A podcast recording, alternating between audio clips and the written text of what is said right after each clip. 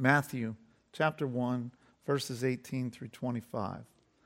Now, the birth of Jesus Christ took place in this way. When his mother Mary had been betrothed to Joseph, before they came together, she was found to be with child from the Holy Spirit. And her husband, Joseph, being a just man, yet unwilling to put her to shame, resolved to divorce her quietly.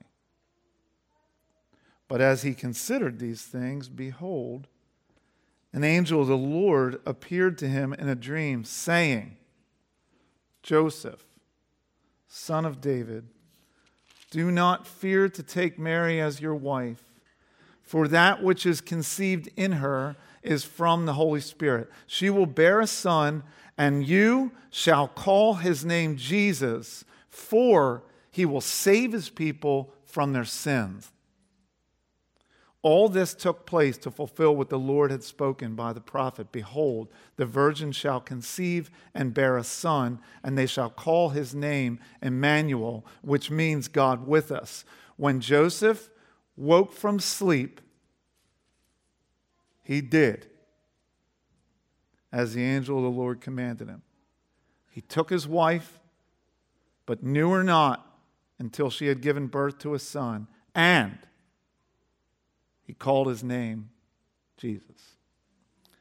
Lord, I pray that you would take this oh so familiar story and plant some of its truths in a fresh way deep in our hearts. I pray, as Jason prayed, that Christmas would come to our hearts. In Jesus' name, amen. All good stories. My wife is a writer. We talk about this all the time. We analyze. When we watch TV, when we read stories, we're always analyzing the story. All good stories follow a certain trajectory. And if you have a good story, you must have a conflict. This is a really good story. And in it, we've got a predicament right away. We've got conflict. We've got tension. There's this tension that Joseph is going to experience. If we climb into the story, Joseph's in a real predicament. A really sticky situation. But I want you to see there's another predicament here that you might not notice at first glance, and it's how Matthew has connected. Matthew, the writer of this gospel, has connected this aspect of the story to what he's already written. What he's already written is it appears at first glance in the opening of the Gospel of Matthew is a very boring genealogy, a family tree. That's what we got right before this. And he's connecting this story to the family tree.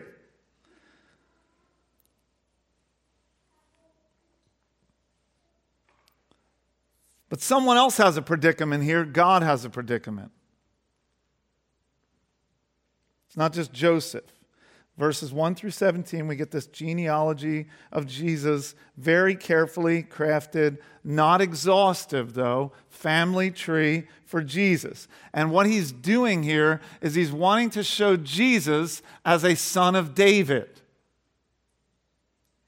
Because we know that the scriptures prophesy that the coming Emmanuel, the coming Savior, will be in the line of David. He will be a son of David, connected to David by birth. Look at verse 16 though. Matthew does something interesting. He says, and Jacob, the father of Joseph, the husband of Mary, of whom Jesus was born, who is called Christ. He breaks from this familiar pattern of the genealogy. The father of. You can look at this for yourself. The genealogy follows in this way. He calls out a name and then he says the father of. Till he gets to verse 16, and he says, Jacob, the father of Joseph, the husband of Mary, of whom Jesus was born. Jesus is disconnected from the line of David. That's a predicament. The blood of David is running through Joseph's veins, not through Jesus' veins. So how can Jesus officially become a son of David? A divorce here would be problematic.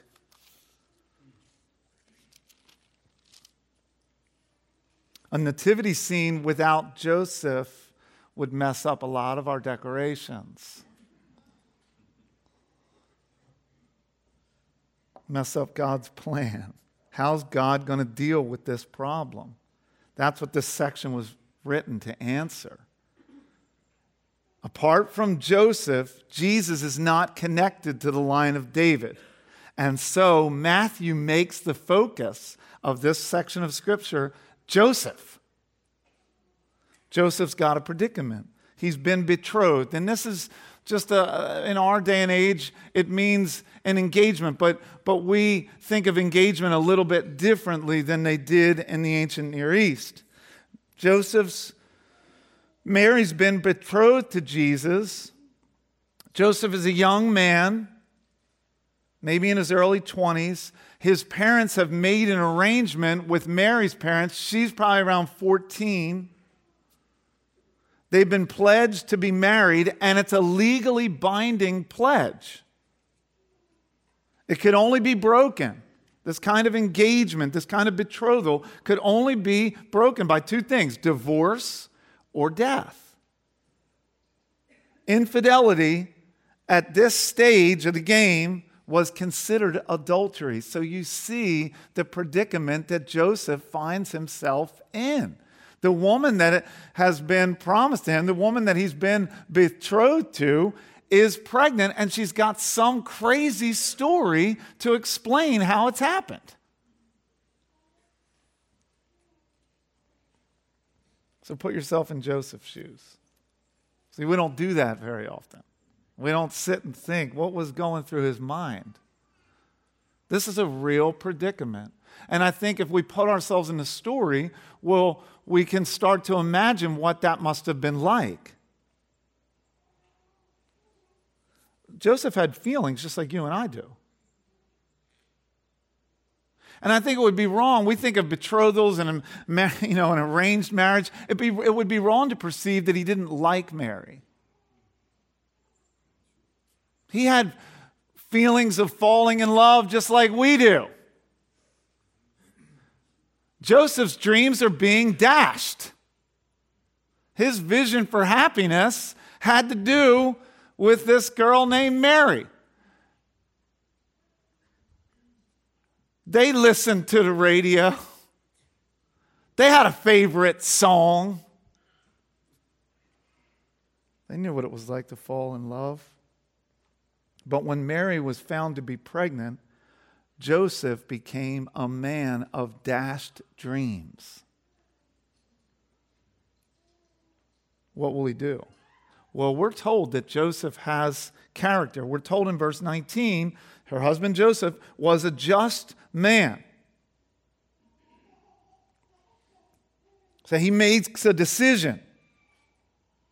He knows he's righteous, so he can't in good conscience marry adulterous Mary,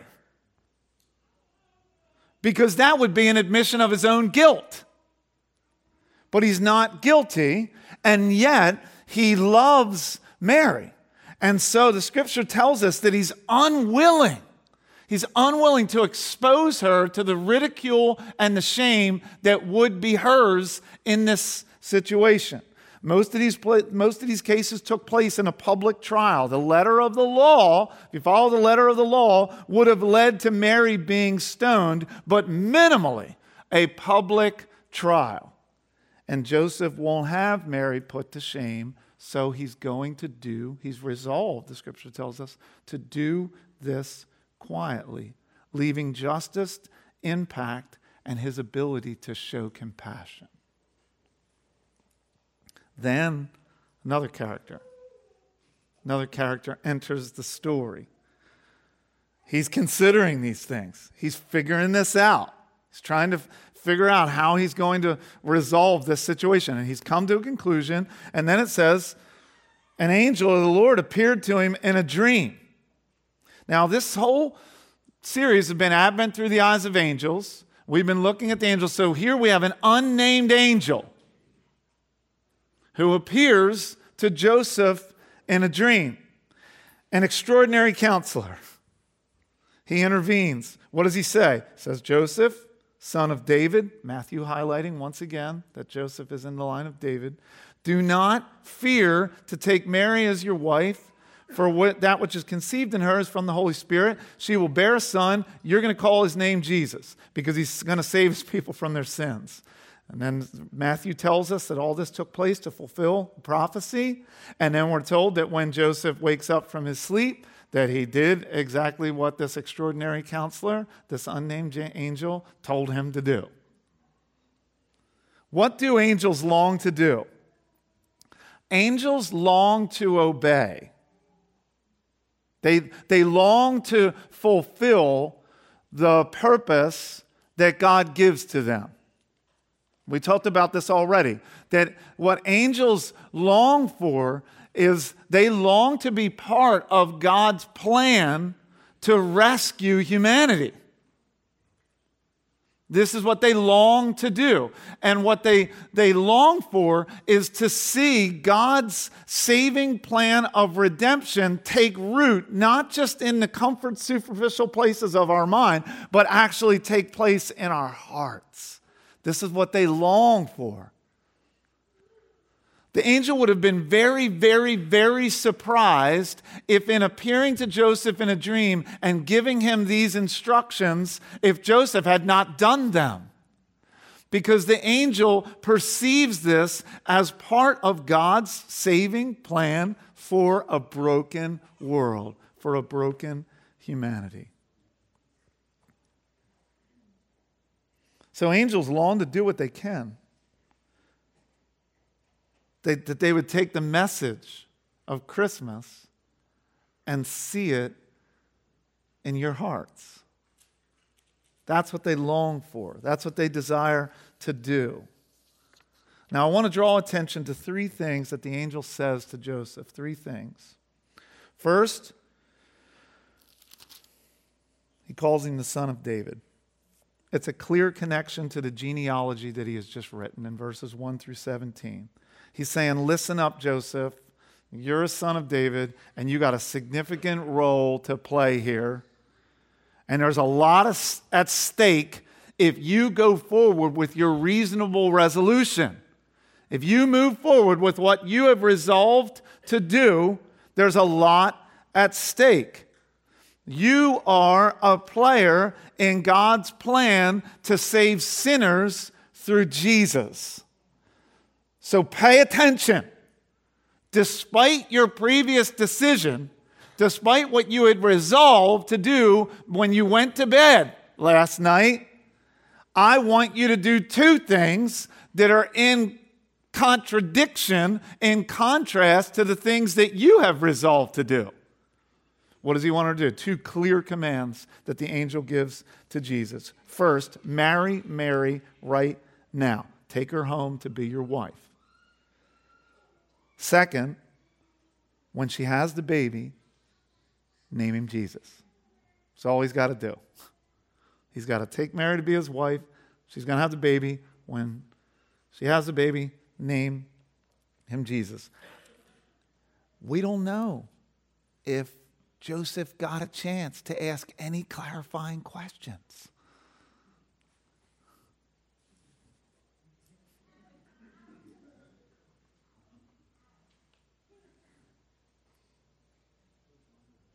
That's it.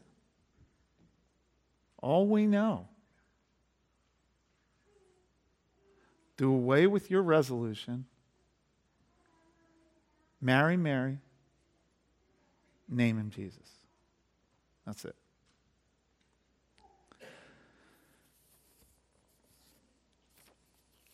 Now, what I want to do with the rest of our time is take a look at Joseph's response. And what there is we can learn from Joseph's response here on this Christmas Eve, because Joseph is a model disciple for those that have experienced the birth of Christ in their lives. What are the characteristics of a model disciple? We see them right here in Joseph. I'm going to give you four because I don't know if I'm going to get through all four of them, but I'm going to give them to you up front. You'll have something to chew on. We'll see how we do. Four characteristics of a model disciple, and we see these in Joseph. Faith, integrity, compassion, and trust. Faith, integrity, compassion, and trust. So you might think of this as what would a WWJD message. What would Joseph do? And I love those bracelets. I do. I love when I see athletes wearing WWJD. I just saw a kid on an athletic team wearing a WWJD bracelet, and I do. I really do. I respect that, and I like that. But if I dismantled it a few times. It's actually not that great of a mantra. What would Jesus do as a mantra for me is a little overwhelming. Because Jesus does things that you ain't never going to do. I get the point. And it's good to think about what would Jesus do. What Jesus would do in this situation is oftentimes not what we would do. And what Jesus would do is die for his people's sins. And that's something you cannot emulate him in. So in some ways, what would Joseph do is actually a better bracelet. Because Joseph, you can copy. Jesus, you can't. I get it, though. Wear the bracelet. But I think it's good to look for a disciple, someone whose life has been transformed by the grace of God in Jesus and are now trying to follow him, even imperfectly. They're the kind of people that make for good examples. What are they characterized by? First, they're characterized by their faith. Naming him Jesus is significant because Jesus actually means, the word means Savior. It's the same name as Joshua in the Old Testament. This was the name that that the angel told Joseph to name him. Joshua was a type of Savior. Name him Jesus. Why? You call his name Jesus for, verse 21, because he's a Savior. Because he's going to save people from their sins. That's why I want you to name him Jesus. Christianity, church, is a reasonable faith.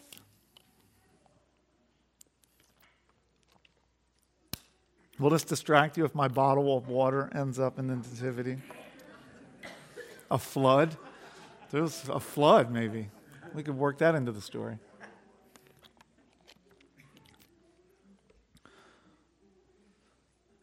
Christianity demands that we think through tough questions. And there's tough questions. If you slow down and ponder the nativity, there's tough questions for us to ponder.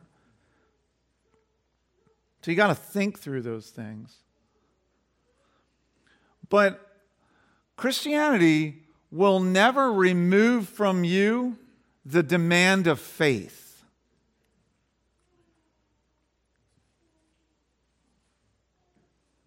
Christianity will always demand that you put your trust in God, who is greater than you can imagine. It'll always demand that of you.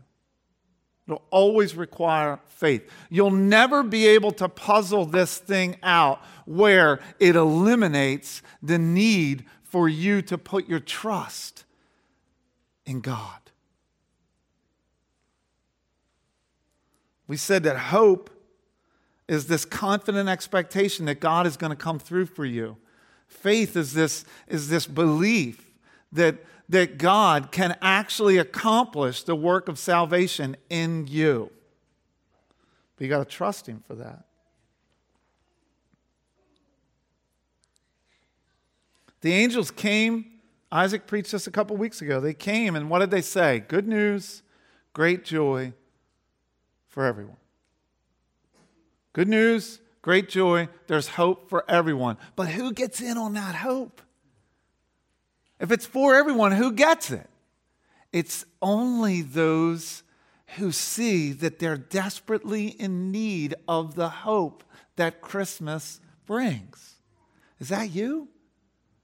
Can you say, do you know in your heart that you have experienced that hope that Christmas seeks to bring to you? Not something that's just kind of in the superficial places of your mind and a warm little nativity scene, but really has taken root in your heart, that you have come to find Jesus as your Savior. He came to be a Savior. He came to save people, his people, from their sins. Christianity, the first step of Christianity is seeing Jesus for who he is and what he's done, recognizing your need for him, and then declaring, I need you. You can save me. Please forgive me. Take my place. Take the punishment that I deserve. And then bring your Spirit to live within me and empower me to live and follow and be satisfied in Jesus. That's faith. Good news, great joy, hope for everyone. What it requires is that we respond in faith. Have you responded with faith? If you haven't responded in faith to the message of Christmas and the message of Christ as Savior, then you are not yet a disciple of Jesus. You can't follow Joseph's example. It begins with faith. You must put your faith in Christ. And maybe you're sitting here and you're thinking, man, that's for these people. That's for these good people that go to church on Sundays. But it ain't for me. No. That's not true. Jesus' family tree, Genesis or Matthew 1, verses 1 through 17, has got some seriously flawed characters in it. Men, women, adulterers, prostitutes, heroes, Gentiles. What's the point? Jesus is the Savior of all of them. He's not ashamed to be identified with those who are sinners.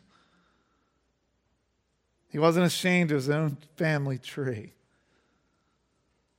Jesus will have us. The question is, will we have Jesus? That's faith. Let's move on to the second one. Second character quality of a model disciple, of someone who's experienced the birth of Christ in their hearts. Integrity. And we see that in Joseph's character. He's a just man. He lived according to God's word. He lived within the boundaries that God had placed for him, and he found pleasure there. He didn't constantly live with his face pressed against the boundaries that God had placed in his life as a protective fence. He did what was right. He wasn't sloppy when it came to his integrity before God. That's challenging, isn't it? Any areas of sloppiness in your life as it relates to integrity, to who you are before God? Areas of life where everybody else thinks this about you. But God sees through all of that, right? Any areas of your life where you're not being honest? You're hiding from others. You're covering up. And you're thinking that you're hiding from God too. God wants truth in the deepest places. He wants to satisfy you in such a way that you can actually be honest with him and receive the forgiveness that he offers, and where you can die to old idolatrous desires, and you can begin to live in Christ, being satisfied in Him and believing and living out of the promise that at His right hand are pleasures forevermore. That's what integrity of heart is. Integrity of heart isn't perfection. Integrity of heart is recognizing, man, I've been looking to this, and it doesn't satisfy. God, once again, I return to you. Cleanse me, forgive me, work in me that I would enjoy you and taste and see that you are good. That's integrity. Third character quality, compassion.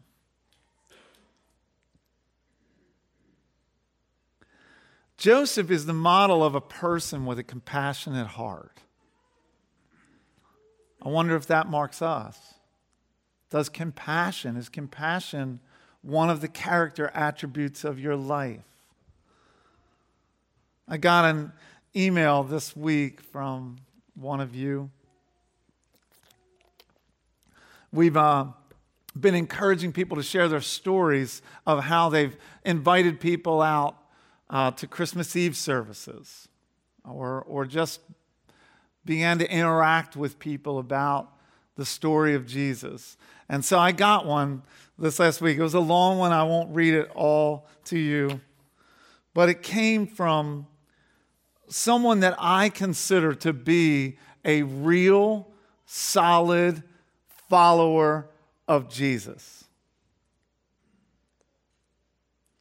And I was thinking about these character qualities of Joseph and how they're a model for a true disciple. And I was thinking about this person.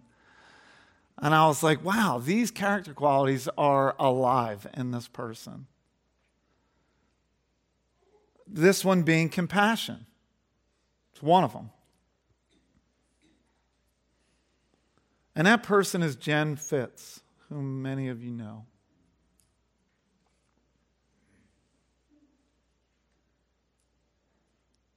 That's a good bracelet. What would Jen Fitz do?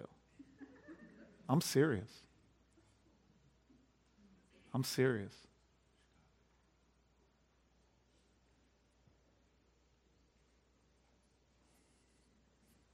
Widowed at a young age. Kids. Take care of. And I marvel sometimes at how she embraces what it looks like to follow Jesus. And I look at myself and how fairly easy my life is. And how I don't seem to be manifesting the qualities of a disciple like I see her doing. Compassion. She tells the story. She has amazing things happen in her life, I'm telling you. Hang out with her, go hear some of her stories. She has these crazy things happen in her life. Do you know why she has crazy things happen in her life? Because she just gets up every morning and says, Jesus, just do with me what you want. I'm listening to you. I want to follow you. And then guess what? Jesus takes her prayer and puts her in these really interesting situations. A lot of us just blow right by them. But this just happened last week. She just sent me this email. They're driving down Route 30 right in front of Wegmans. Traffic is insane. Holiday traffic, holiday craziness. All these people, it's like bumper to bumper, all these cars jammed up on 30. She looks over at right near the bus stop there, and laying on the sidewalk is this elderly woman with her hands up in the air. She's laying on the sidewalk, guys, and all these cars are creeping along because they're jammed in holiday traffic. And nobody stops to see what's wrong with the woman who's lying on her back with her hands pointing straight up into the air. Not Jen Fitz. She gonna stop. I'm sure she's got a few things to do. She stops, finds a place to pull her car off the road, walks up to the woman, blood coming out of her head. Where is everybody? Where were you?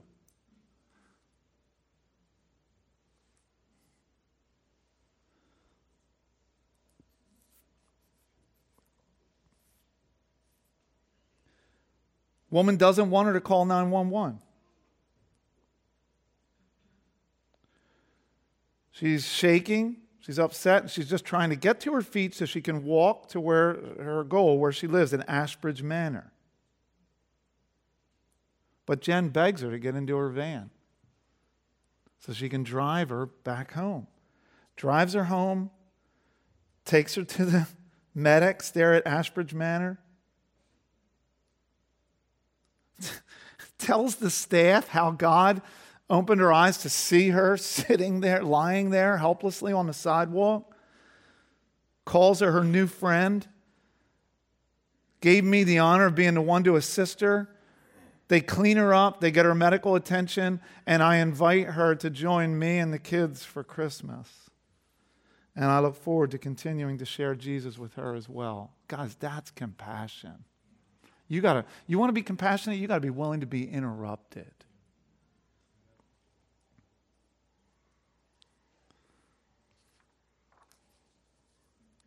Compassion is being kind and loving towards those who are in need. Does that mark your life? Christmas vacation is going to give you all kinds of opportunities, maybe not like that one, but opportunities to be compassionate. But you know what compassion requires? Selflessness. And you know what I can't produce in myself? Selflessness. I am so, and you are so selfish.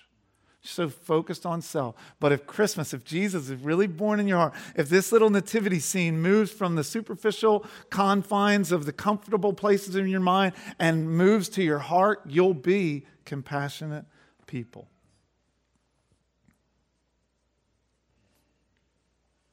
I pray that happens for all of us. I pray that we would seize every opportunity to be compassionate in this next week. But it'll require the power of Christ at work in us. We're weak. But good news, the power of Christ rests upon us in our weakness. Last character quality, trust. It's not that different than faith.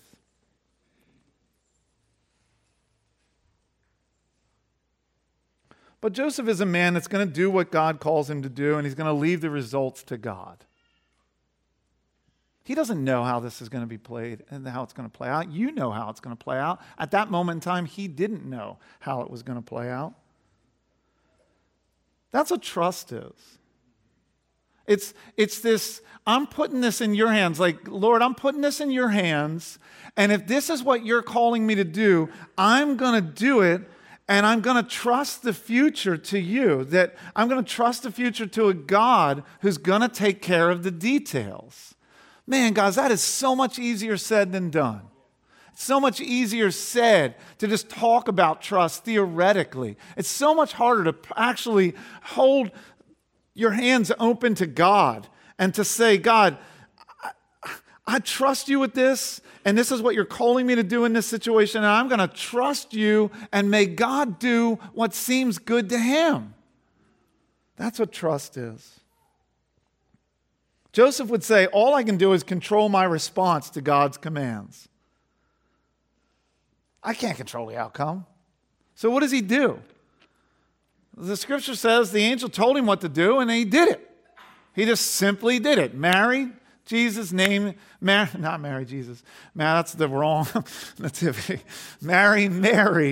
name him Jesus. And he did it. And in some ways, it's quite simple.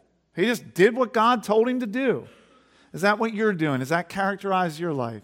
Are you just simply doing what God has called you to do? Well, how do I know what God has called me to do? Well, just open up your Bible. Read it. He'll lead you by His Spirit. He'll take His truth and apply it to your heart, and He'll lead you. Joseph actually knows that to do what the angel has called him to do is going to cost him. So in other words, Joseph knows that shame and disrepute are going to are awaiting him if he does what the angel tells him to do. See, a lot of us, we want to follow Jesus because we think that following Jesus will be easy. But following Jesus isn't going to be easy.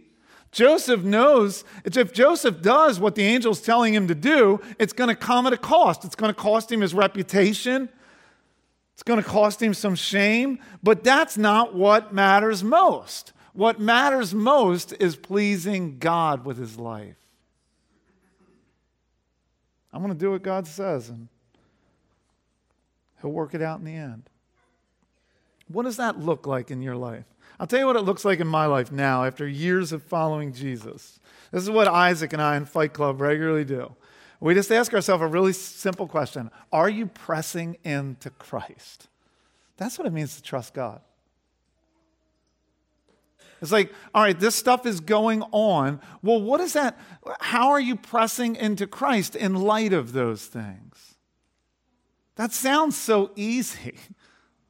And yet it's so difficult to press into Christ. But pressing into Christ is an expression of trust. It said, Lord, this situation seems hard. I pray that you would help me. And I want to press into you and find joy in you, believing that you're going to take care of me and the results. So we're climbing into the story this morning. We're imagining it. I'm hoping that it's moving from the comfortable places of our mind to the deep places of our heart. So much so that Christ is born in your heart, and what's produced is a disciple who's marked by faith, integrity, compassion, and trust. Lord, I pray that you would do that in us on this Christmas Eve. In Jesus' name, amen.